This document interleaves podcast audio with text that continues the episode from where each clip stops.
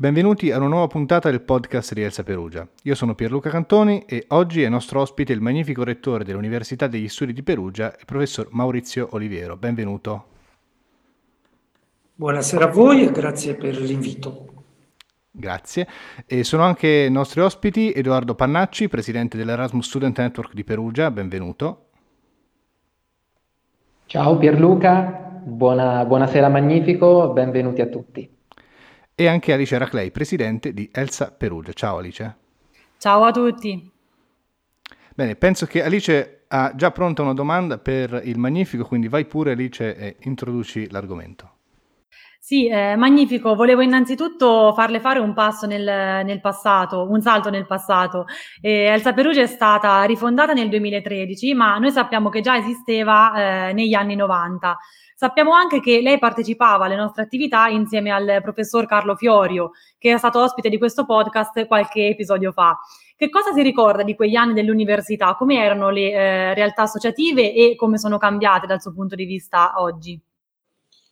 Innanzitutto buonasera e grazie per questo invito che, come dire, ho raccolto con immenso piacere, perché sia per quanto riguarda Elsa che per quanto riguarda l'Erasmus Students Network sono come vi raccontavo, le due visioni che, come dire, accompagnano anche il senso di questo nostro progetto di governance e quindi lo faccio molto volentieri.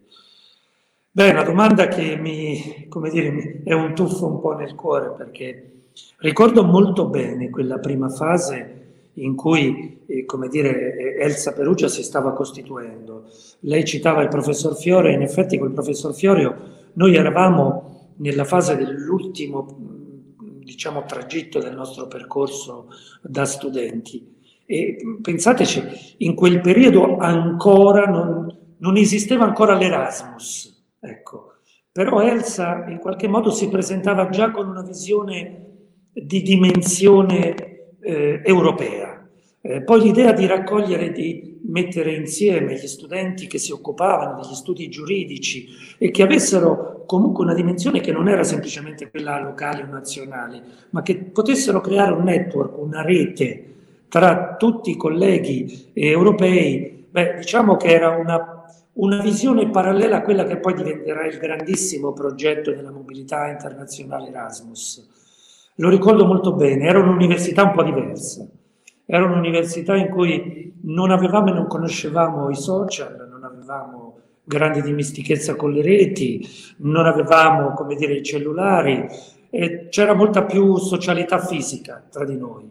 Era più facile incontrarci, parlare, discutere, eh, comunicare eh, e anche progettare, riflettere. Secondo me avevamo più occasioni di stare insieme eh, perché io che sono un amante ovviamente dell'innovazione tecnologica, però forse ecco, quello che posso oggi rappresentare, non in una fase come quella delicata della pandemia, dove inevitabilmente la tecnologia ci sta dando una mano, anche questa sera ci dà la possibilità di fare una chiacchierata insieme, però io credo che tutti noi abbiamo bisogno di riscoprire un po' quando sarà possibile eh, l'idea di una socialità, ecco, più fisica, più in presenza, eh, mettere un po' da parte questo eh, grande bisogno dei social. Poi vorrei fare con voi un gioco e una scommessa, vediamo chi riuscirà su questo punto a vincere la scommessa. Va bene, e la facciamo magari più avanti verso la fine della registrazione, ci proporrà questa sua scommessa. Ora le volevo chiedere, um, Elsa, come sa, ha anche un programma dedicato alla promozione della mobilità internazionale che è lo Students Training Exchange Program, detto in breve STEP che permette ai soci Elsa di candidarsi e effettuare tirocini retribuiti in tutto il mondo. Ora io le volevo chiedere che cosa aggiunge secondo lei alla carriera universitaria eh, di uno studente il fare l'esperienza all'estero, che sia di eh, tiro, tipo tirocinio o che sia una mobilità per studio? Guardi, ha un doppio valore.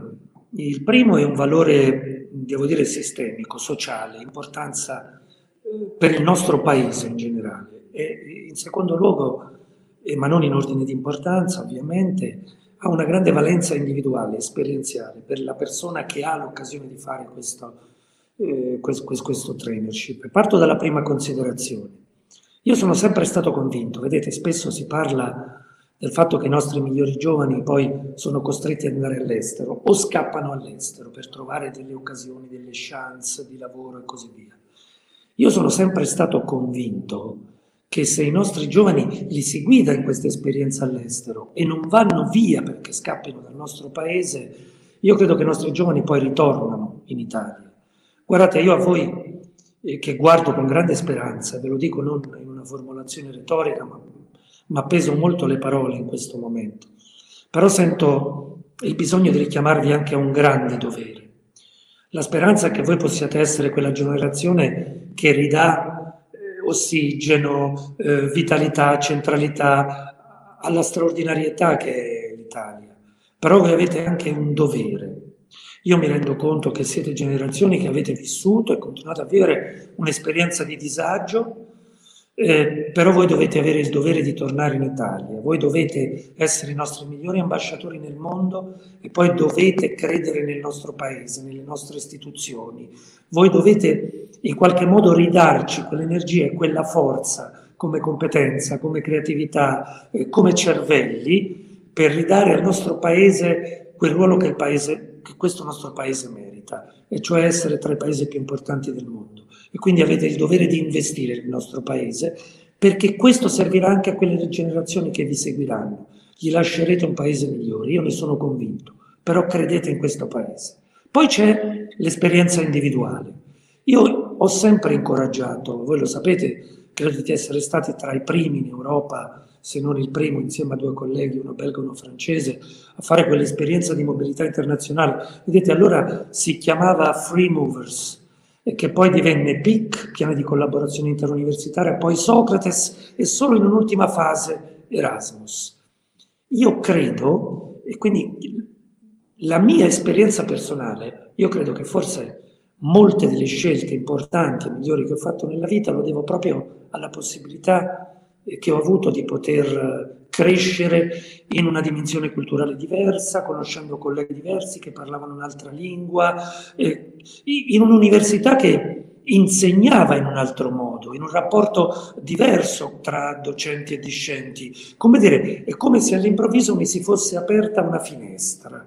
Io che ero abituato a vivere la mia dimensione regionale, diciamo anche nazionale, è lì, nella mia esperienza, diciamo Erasmus, io ho conosciuto l'Europa e con questo ho conosciuto il mondo. Un mondo che ci dice una cosa molto importante. Guardate che la diversità è una risorsa e la diversità non va mai, come dire, omologata. Noi abbiamo bisogno di farle venire fuori diversi modi di pensare, di vivere, eh, anche diversi modi di concepire i valori ideali, perché se noi non siamo capaci di parlare un linguaggio che ci permetta di conoscere anche le ragioni degli altri, le culture degli altri, questo ci indebolisce e non ci rende forti. La forza e la futura scommessa dell'umanità sarà la capacità di creare un'armonia tra diversi mondi di concepire la vita, tra diversi modi di concepire la vita. E questo voi avete una grande forza, perché avete una grande apertura mentale, che vi viene proprio dall'occasione di viaggiare per il mondo. E le università devono stimolarvi a questo Ecco perché credo che sia Elsa che l'Erasmus siano, come dire, delle occasioni che mi sento di incoraggiare per i nostri migliori giovani e non solo. Il discorso che ha fatto il Magnifico io non posso naturalmente che condividerlo in pieno perché il, eh, ciò che ha eh, appunto appena detto riguardo, riguardo l'esperienza Erasmus, eh, io, io, credo che l'esperienza Erasmus debba essere un passaggio quasi obbligatorio per ogni, per ogni studente universitario eh, è altamente formativo più di qualsiasi altro corso, corso all'università, corso di formazione, non c'è po- cosa più formativa alla vita che l'esperienza Erasmus. E insomma io eh, in questo periodo de- della mia vita ho, ho, l'ho presa quasi come una missione quella di sponsorizzare il più possibile il progetto Erasmus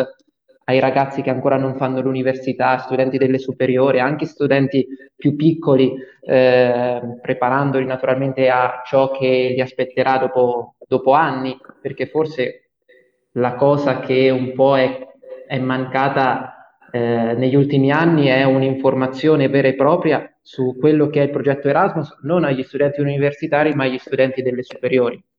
Quindi di prepararli anche che c'è questa possibilità in futuro.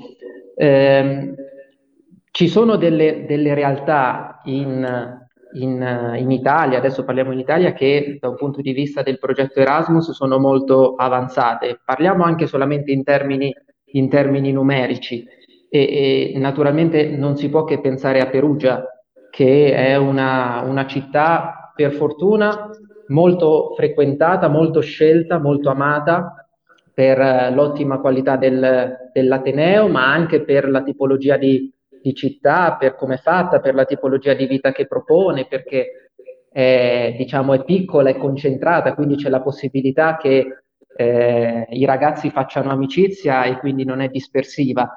Eh, Perugia è cresciuta tanto da un punto di vista qualitativo e conseguentemente anche da un punto di vista quantitativo, grazie ai tanti canali che l'università ha aperto. Però ho, ho una domanda che voglio girare al, al rettore Oliviero, ovvero che è mh, quella di come possiamo migliorare come, noi come comunità perugina per renderci ancora migliori nei confronti degli Erasmus e quindi per migliorare l'esperienza Erasmus, ma anche per accoglierne, accoglierne di più. Il rettore sa quanti ne arrivano, però ne possono arrivare più. Perugia è in grado di accoglierne di più. Sì, grazie Edoardo. Uh, condivido innanzitutto quando tu dici che è innanzitutto un'esperienza di vita. Io di questo sono perfettamente d'accordo, anche perché e secondo me l'università deve essere il luogo in cui noi non formiamo soltanto degli scienziati e dei grandi professionisti, ma credo che noi dobbiamo accompagnare a un'idea di formazione anche un'idea di educazione. Perché l'educazione è innanzitutto il modo di rapportarsi nelle nostre società e credo che le università siano anche quello spazio in cui noi proviamo a trasferire quei valori che ci danno, eh, come dire, che ci completano come cittadini, non solo come cittadini italiani, come cittadini europei, ma come cittadini del mondo. Pensiamo al nostro rapporto con le istituzioni, pensiamo al rapporto con l'ambiente, pensiamo al rapporto con il mondo che ci circonda, pensiamo al rapporto in termini di solidarietà. Ecco, fatemi giusto ricordare che insomma tra i nostri giovani c'è un'attività di volontariato che è straordinario, che è un'attività in cui si esprime con generosità questo senso di, dire, di attenzione ai bisogni degli altri. Questo vuol dire essere cittadini. Ma per avere anche una dimensione complessiva abbiamo bisogno di fare un'esperienza di vita, guardare oltre i nostri confini. Quindi hai perfettamente ragione quando dici è innanzitutto un'esperienza di vita. Cosa si può fare per rendere questa mobilità un po' più attiva? Io vorrei, come dire, da sempre ho un auspicio. Io condivido quando voi dite che nel curriculum di formazione di un nostro giovane eh, un passaggio, un'esperienza internazionale deve essere, dovrebbe essere un, quasi un percorso, dico quasi obbligato, perché non si può obbligare nessuno, però con un percorso di, di, di, di, giusta informazione, raccontare di quanto sia importante. Devo dire che la vostra associazione lo fa in maniera incomiabile, quindi vi invito a proseguire in questa, in questa modalità. È giusto però ricordare che spesso questa opportunità se non ci sono investimenti adeguati. Voi sapete che come Ateneo abbiamo deciso noi, quando sarà possibile, di investire ulteriormente per dare un ulteriore contributo per sostenere economicamente questa esperienza e lo vogliamo fare perché crediamo che la scelta di poter circolare in un'esperienza internazionale non debba essere dettata da questioni economiche. E quindi noi dobbiamo effettivamente offrire a tutte le nostre studentesse, ai nostri studenti una chance, per chi vuole, di poterla fare questa esperienza. Quindi l'auspicio è che anche i contributi possano essere un po' più, come dire, robusti per consentirlo a tutti. Come incoming, io credo che su alcune aree del paese, dell'Europa, noi siamo già abbastanza attrattivi. Perugia non è una città qualsiasi, diciamoci la verità, e l'Umbria non è una regione qualsiasi, senza nulla togliere alle tante bellezze e alle tante città straordinariamente belle che ci sono nel nostro paese.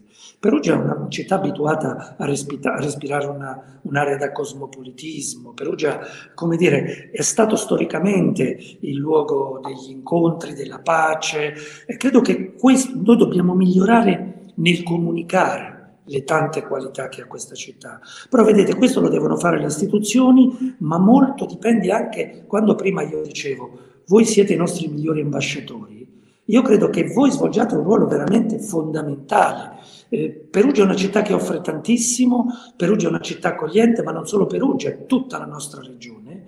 Io credo che dobbiamo migliorare nella capacità di comunicare.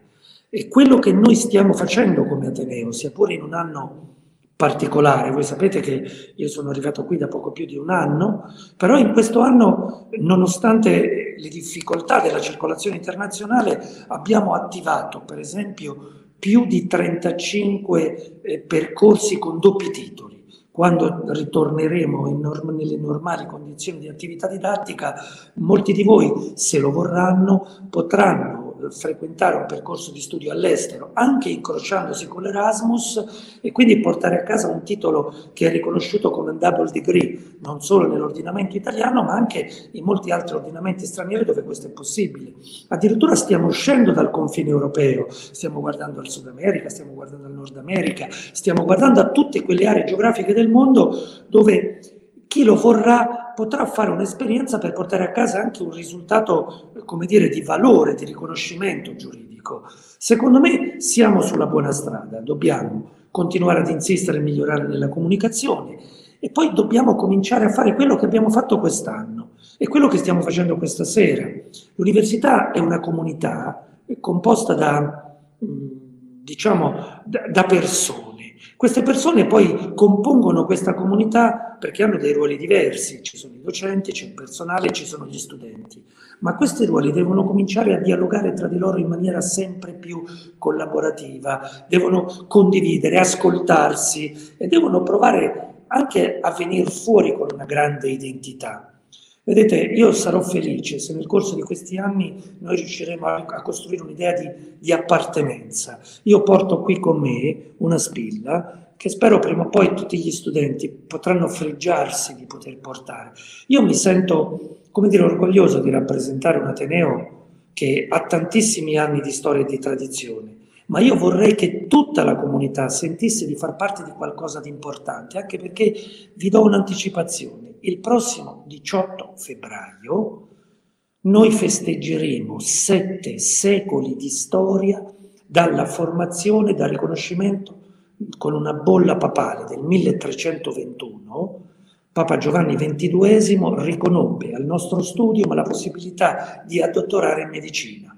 È la nascita della facoltà di medicina. Sette secoli fa Perugia cominciava la storia della scuola di medicina una delle più antiche del mondo, che ha dato un contributo fondamentale non solo nella storia di questo nostro paese, ma qui si sono formati tantissimi scienziati.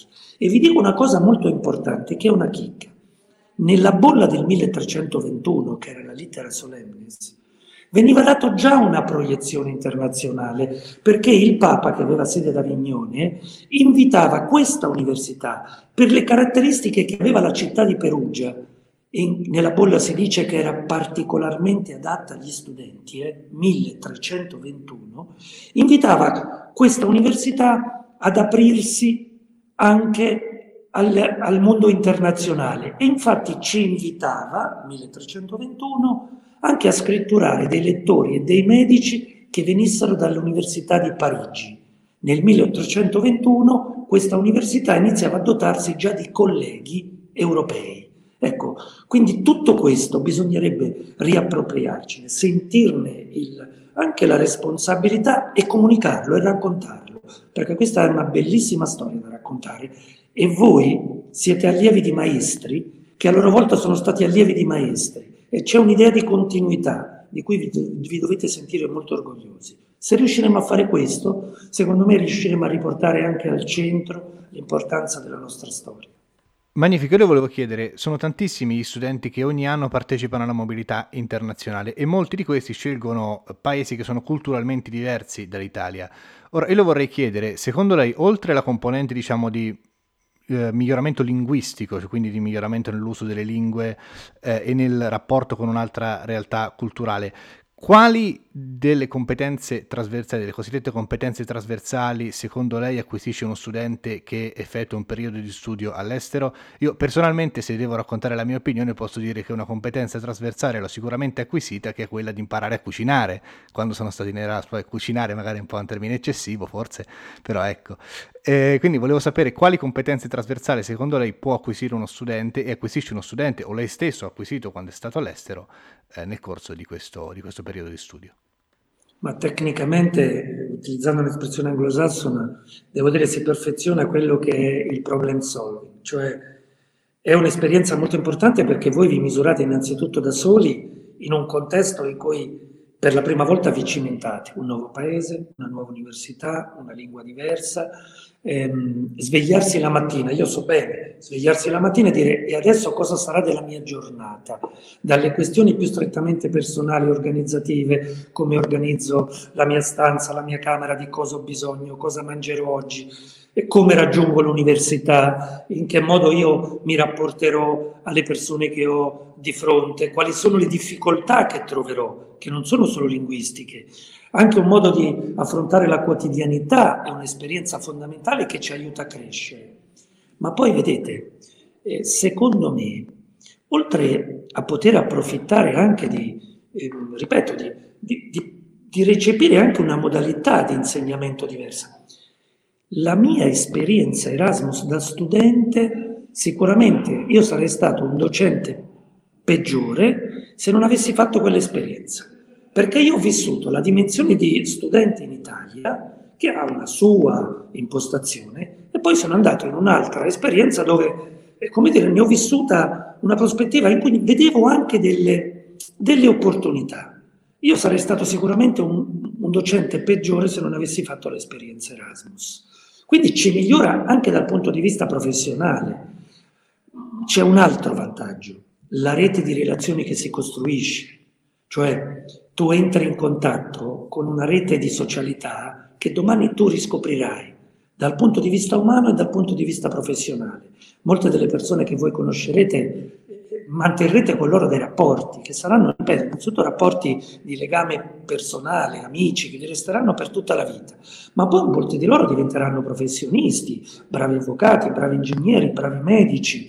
E siccome noi oggi, la pandemia, la pandemia ce lo dimostra, abbiamo bisogno di capire che i problemi non sono più risolvibili a livello locale, ma abbiamo bisogno di costruire una rete di competenze, beh, domani voi avrete anche un grande vantaggio che magari quella persona che poi è diventato uh, un medico, un ingegnere, un, un collega universitario, eh, qualsiasi sarà la sua professione, voi avrete un contatto, avrete una rete che vi permetterà di alzare un telefono e dire senti, qui abbiamo questo problema, voi lì come lo state risolvendo?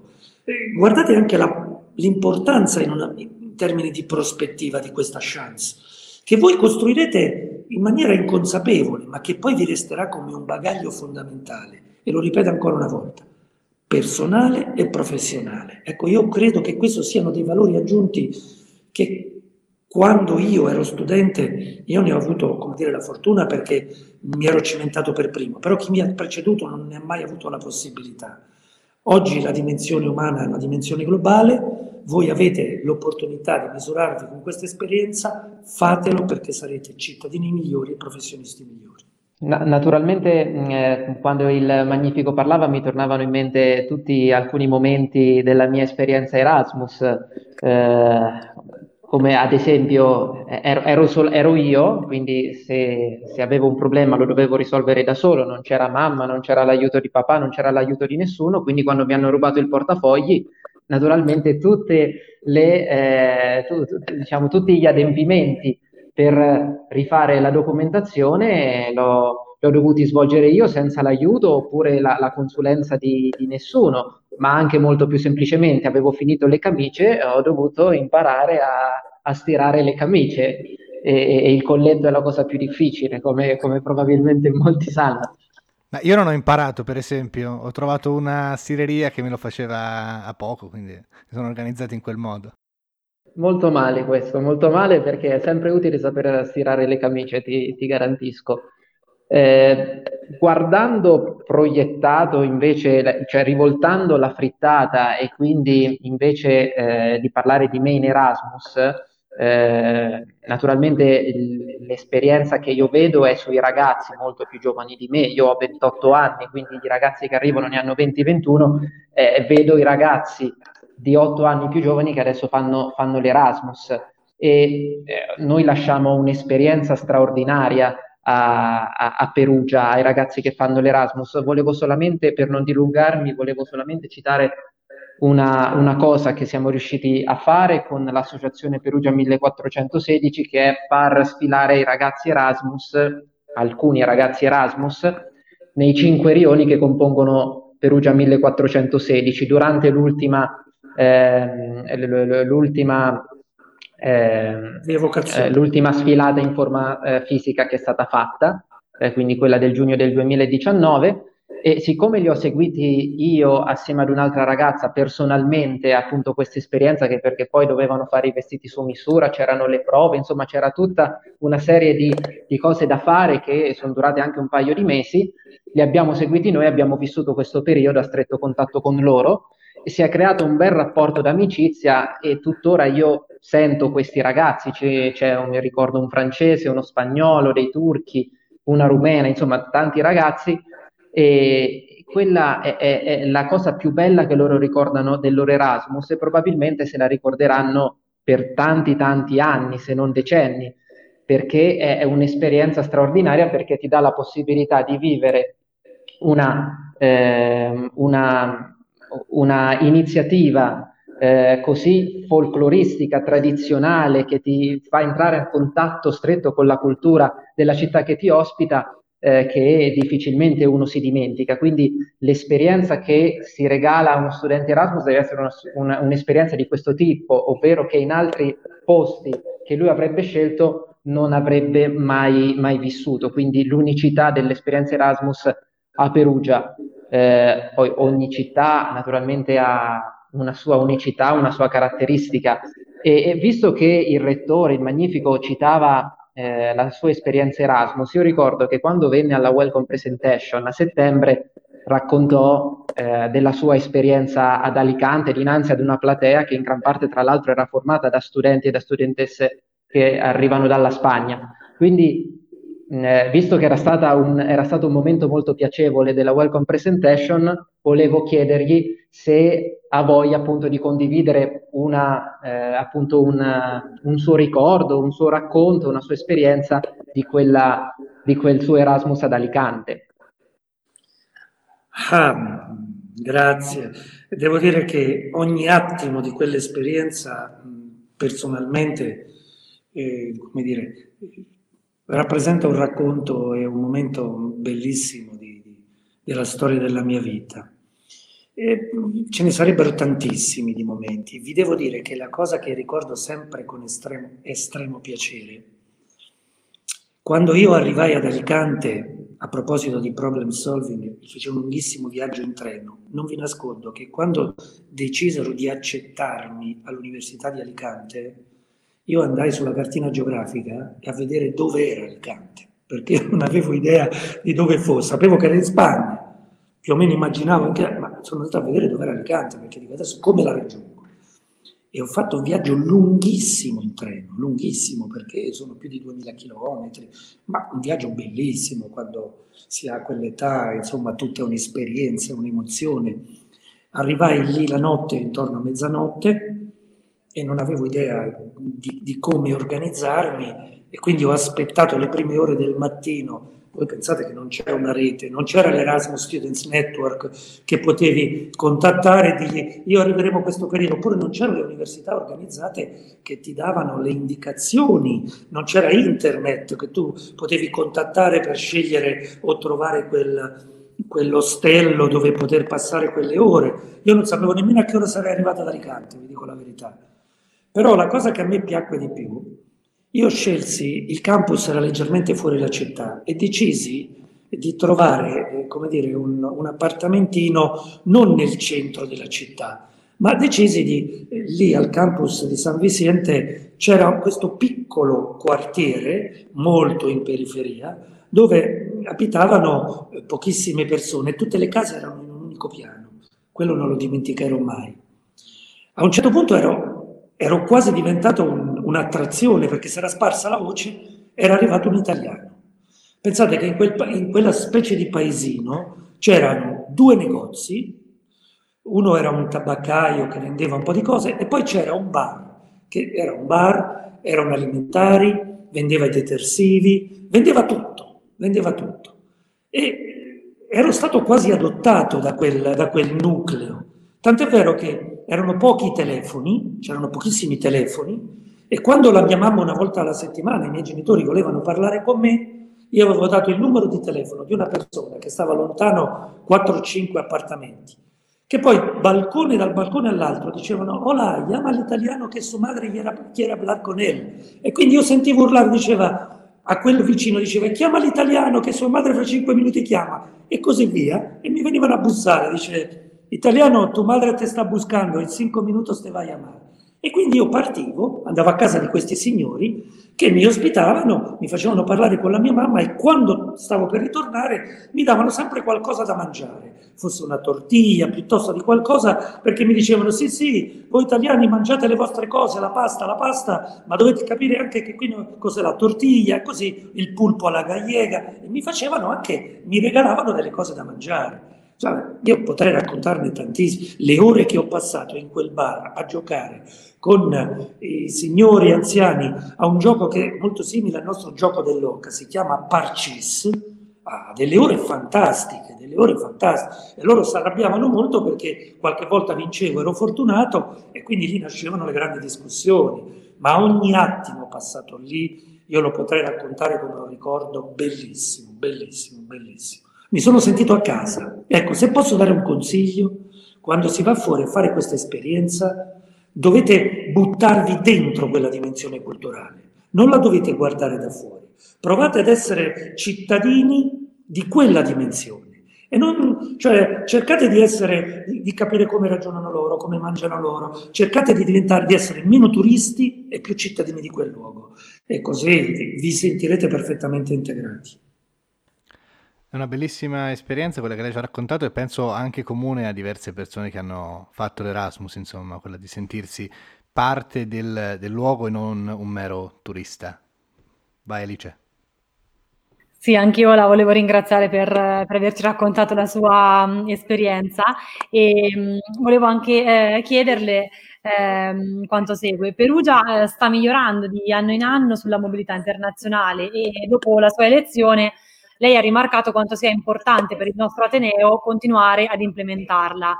Quindi mh, vorrei chiederle eh, quali sono i piani previsti per quest'anno per andare verso un costante potenziamento degli accordi di mobilità europei ed internazionali? Allora, diciamo che ci stiamo muovendo su diversi scenari possibili. Il primo, quello che per me, come dire, è il mio asse di riferimento assoluto, e rafforzare ancora di più eh, la rete internazionale. Vorrei dire, lo dico soprattutto agli Europeans, alla, alla ELSA, European Law Students, vorrei dirvi che il primo PIC europeo di diritto, di giurisprudenza, è stato firmato qui, a Perugia, in seguito alla mia esperienza ad Alicante, ed è stato il primo PIC europeo. E c'erano Alicante, ovviamente Perugia, c'erano Tolone, Aix-en-Provence e Carlos III di Madrid. È stato il primo piano di collaborazione interuniversitario di tutta Europa sulla materia giuridica. Quindi di questo mi sento di ricordarlo perché è un altro punto di orgoglio su cui il nostro Ateneo deve vedere. Quindi rafforzamento delle relazioni Erasmus.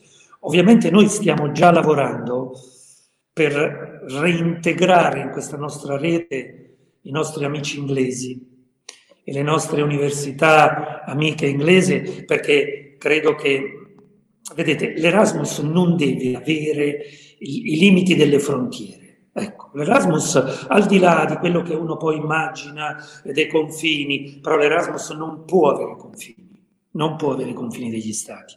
Quindi noi stiamo lavorando a recuperare in accordi bilaterali moltissimi rapporti perché i nostri giovani possano avere la possibilità di fare esperienza in Gran Bretagna e viceversa.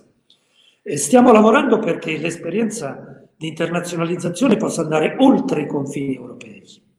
E questo lo stiamo facendo sia attivando moltissimi doppi titoli, che sono percorsi di formazione molto importanti, sia nelle, nei corsi triennali, magistrali, nei corsi di specializzazione, nei corsi di dottorato. Però vorremmo immaginare che al di là dei doppi titoli, con alcuni Atenei si possano sviluppare anche delle partnership, magari che non rientrano nell'Erasmus perché sono paesi fuori dall'ordinamento comunitario, però con legami tra la nostra istituzione e quelle istituzioni. Abbiamo già predisposto, in una fase dire, pandemica, appena avremo la possibilità di allentare un po', anche degli accordi bilaterali, cioè abbiamo ad esempio quest'anno sottoscritto degli accordi con alcuni Atenei rispetto al quale noi offriamo una serie di eh, garanzie per gli studenti che verranno a Perugia e cioè gli offriamo un costante monitoraggio, un punto di copertura e di protezione nel caso di contagio, e soprattutto il distanziamento, cioè tutte quelle garanzie che possono consentire a uno studente che viene nel nostro Ateneo, che viene nella nostra città, di svolgere la sua esperienza in totale sicurezza, così come stiamo predisponendo la vostra.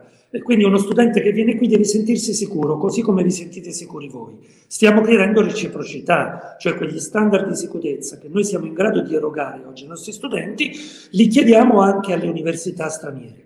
Quelle università che riusciranno a darci su protocolli molto rigidi gli stessi standard di sicurezza che noi oggi offriamo ai nostri studenti, noi incentiveremo queste, eh, come dire, mobilità su una logica di, bi, di bilateralità. E questo sarà il modo con cui noi abbiamo pensato di rimettere in moto una mobilità in presenza. Devo dirvi che per adesso i protocolli sono diversi, ne abbiamo sottoscritti già di molto importante e appena il Ministero, come dire, ci darà il via, noi siamo già pronti a incoraggiarvi a partire. Certo, vi, vi daremo indicazioni di quelle università e di quei paesi che offrono le stesse standard di sicurezza molto alti che noi vogliamo offrire a tutta la comunità, che offriamo alla nostra comunità, però io devo avere una certezza che quando voi andate lì la vostra condizione di salute sia assolutamente tutelata. Quello per noi è molto importante. Da ultimo, siccome noi crediamo fortemente, come dicevi Alice, proprio nella proiezione internazionale, stiamo ragionando perché il prossimo anno questo nostro Ateneo possa essere magari il centro di un grande evento, mi farebbe piacere fosse un evento mondiale. Eh? E magari chissà, vedere i giovani provenire in una settimana qui da diverse aree del mondo può essere, come dire, quella ripartenza che tutti immaginiamo e che io sono convinto che con ancora un po' di pazienza, di attenzione e di attenzione sulla situazione che stiamo vivendo e con l'aiuto dei vaccini noi riusciremo come dire, a realizzare il prossimo anno. Dipenderà molto da noi, eh, ci vorrà un po' di fortuna, ma io sono, ecco, sono molto speranzoso su questo e forse il prossimo anno questa città per una settimana potrà ridiventare in qualche modo anche il centro ecco, di una rete di giovani che possono provenire da diverse aree del mondo. È un nostro progetto, è anche un nostro sogno che so voi condividete e che laddove, quando sarà possibile, ci lavoreremo insieme ovviamente, perché per noi lavorare con voi è una priorità. La ringraziamo molto, Magnifico, per questa anticipazione e le volevo chiedere, prima di chiudere, qual era la scommessa che voleva fare con noi che ha detto all'inizio della registrazione? Eh, più che una scommessa è una piccola sfida. Eh, vedete, io sto ragionando con alcuni colleghi Abbiamo fatto un brainstorming molto importante su un'area di questa regione bellissima che è il lago Trasimeno. Non vi nascondo che a me farebbe piacere, e qui vorrei sfidarvi, farebbe piacere un'isola del lago Trasimeno, metterla a disposizione dei visitatori, eh, tablet free. Mi spiego meglio. Mi farebbe piacere che chi arriva su un'isola, ad esempio, in quel momento lascia in custodia il suo telefonino e viva un'esperienza con l'ambiente, con le persone che stanno lì, eh, con eh, tutto quello che di bello su quel luogo si può vivere e si può vedere. Certo qualcuno dirà, va bene, ma almeno per fare una fotografia. No, fotografatele con la vostra mente, fotografatele con la vostra anima, con le sensazioni, con quello che vi verrà raccontato di quei luoghi, perché solo allora noi ci renderemo conto di quanto siamo diventati dipendenti da questo strumento. Allora, la sfida. Voi sare- siete in grado di lanciare un'iniziativa per cui un giorno, un solo giorno, vi staccate da questo strumento. Io vorrei sapere quanti di voi saranno in grado di accettare la sfida di 24 ore, di uscire e di fare quello che è possibile fare, senza questo. Senza questo. Per capire, perché se non proviamo a fare questa esperienza non capiremo mai di quanto noi siamo diventati dipendenti da questo strumento. E io sono convinto che dopo mezz'ora voi starete lì a dire, oddio, fammi vedere, eh, mi ha un like su Facebook, qualcosa di nuovo, oppure mi ha chiamato l'amico, mi ha mandato il WhatsApp. Provate per un giorno a fare a meno dei social, a fare a meno, perché se non ci rendiamo conto di quanto ormai questi strumenti sono diventati una parte della nostra, sono diventati quasi come l'aria che respiriamo quasi non ce ne rendiamo più conto. Per renderci conto di quanto dipendiamo da questi strumenti, che sono importanti, credo che dobbiamo fare un'esperienza, di staccarcene per 24 ore. Secondo me quasi nessuno riuscirà per 24 ore a fare meno di questo strumento. Sarebbe un bel messaggio. E se lo faceste voi giovani sarebbe una bella scommessa. Beh, più che una sfida è un auspicio, direi anche. Per come la immagino io, io amo la tecnologia, però provatelo a fare solo voi quattro che vi vedo qui. Immaginate per un giorno di non entrare nei social, di non guardare il telefonino, di non vedere WhatsApp, di non vedere su internet che cosa è uscito, su quel blog di che cosa si parla. Solo allora capirete, direte, Madonna, ma quanto tempo, io quante volte vado a vedere sul telefonino chi mi ha chattato, chi mi ha messo il like, cosa c'è su Facebook, cosa dice quel blog capirete quanto tempo noi dedichiamo a queste cose qua e forse capirete quanto tempo noi dobbiamo recuperare per ritornare ad essere persone al centro della propria vita. Perché noi non possiamo donare la nostra vita a questo. Noi dobbiamo ritornare ad essere proprietari della nostra vita. È brutta. Dobbiamo, la parola proprietari non mi piace, ma dobbiamo ritornare a governare le nostre vite e a non far, a farle governare dalla tecnologia. Guardate che il futuro ci dice una cosa molto importante, che noi, la tecnologia, l'innovazione sono fondamentali, ma le persone devono ritornare al centro. Abbiamo bisogno di un nuovo umanesimo tecnologico. Non un umanesimo in contrapposizione con la tecnologia, ma di un umanesimo tecnologico, dove le persone però ritornino padroni del proprio tempo, padroni della propria visione, padroni del proprio pensiero. Per fare questo però dobbiamo capire innanzitutto quanto dipendiamo. Io ho provato a farlo, vi dico la verità, ho provato a farlo e ci sono riuscito per quasi un giorno. Ma io la cosa più importante è che solo allora mi sono reso conto di quanto io dipendo da questo oggetto qua, solo in quel momento. E fino a quando non proviamo a fare questo esperimento non capiremo mai quanto tempo passiamo qui vicino e quanto poco a riflettere, a ragionare, a guardare un libro, a parlare con un amico, a parlare con un amico. Come stai? Ho un problema, ho un peso nell'anima, ho un sogno, ho un piacere da condividere con te, ho un amore da esprimerti ho un senso di amicizia da rivendicare con te, ho voglia di giocare con te. Non lo facciamo più, lo facciamo attraverso questi strumenti.